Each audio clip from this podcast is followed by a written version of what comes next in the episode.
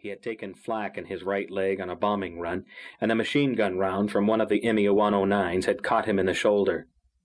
Later, when they were clear of the melee, he had refused the morphine offered by the navigator with a harsh shake of his head. He was the co pilot. There was work yet to be done, and, looking over at the pilot, he knew there was a chance he might still be needed. The pilot's hollowed, bloodshot eyes stared at what was left of the instrument panel as he made his approach. He was doing his best to hold the lumbering, bullet-riddled aircraft steady, but the ailerons were getting stiff and uncooperative. A hydraulic line had been severed, and the wheel under the port wing was hanging down, creating even more drag. He had trimmed her out as best he could, but he was still almost standing on the left rudder to keep them flying straight and level. Number one engine was still on fire. Greedy yellow flames licked over the cowling, eating their way into the wing. The smoke was escaping through the aluminum plates of the upper surface as they warped from the heat.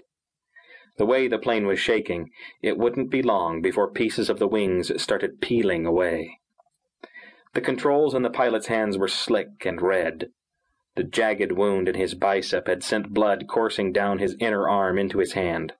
It dripped in lethal refrain, puddling on the floorboard, forming slim red rivers as it slipped through the rugged, windy holes on the bottom of the plane. One of the rounds that had torn through the cockpit had pierced his calf. The blood from that wound had filled his boot, and it squished as he worked the rudders. This is it, the pilot thought. The unlucky number in the lottery of war. It had been reduced to a race. The plane was nearly out of fuel. He was running out of blood. Both he and this bloody old crate were running out of time. He turned from the controls and did his best to grin at his friend and co-pilot. Hang on, Rodney, old boy, he muttered. I'm taking her in.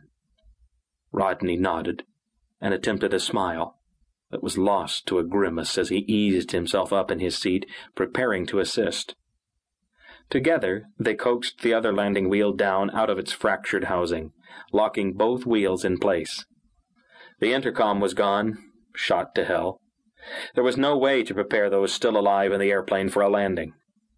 Squadron leader, Robert Carlson, stood on the flight line next to his Spitfire and watched as in the distance the flaps slowly lowered on the ravaged and weary Lancaster.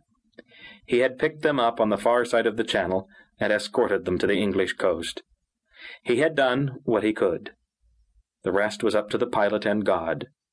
Anxiously, he ran his fingers through his blond hair, his eyes never leaving the plane. The Lancaster lumbered across the sky. It lurched and yawed as if controlled by a student pilot, plunging with perilous swiftness toward the runway. Get the rest of your bloody flaps down, Carlson whispered. You're coming in too bloody hot. He didn't know that the hydraulics had given out, and neither man in the cockpit had the strength left to deal with their manual operation. The pilot, nearing unconsciousness from his loss of blood, concentrated solely on fighting the darkness that was closing in around him. Patches of pain-filled gray fog swam before his eyes. He shook his head, put all his effort into the center of that runway. The plane soared over the threshold and hit the runway hard. It bounced into the air again and canted wildly, coming down a second time on the starboard wing and wheel. The wheel struts hadn't locked properly, and the wheel collapsed into the wing, sending the plane skidding sideways down the runway, shredding the wingtip, then wrenching the entire end of the wing away from the outboard engine. The fire trucks and ambulances were on their way onto the field at the first bounce. The men of the two fighter squadrons that had just landed stood there, frozen to the earth, stone statues whispering advice that would never be heard. The second wheel of the Lancaster snapped with the sound of breaking bone, and the plane slapped flat on the runway, gouging at the earth with its undercarriage and shedding pieces of its thin aluminum wings and fuselage in a maelstrom of twisted metal. Hands clenched at his sides in dread, Carlson waited for the plane to buckle and roll, for the explosion he was sure would come. Instead, the aircraft gradually began to slow. Still skidding sideways, the plane lost momentum. After a few more anxious moments, what was left of it jarred itself slowly to a stop.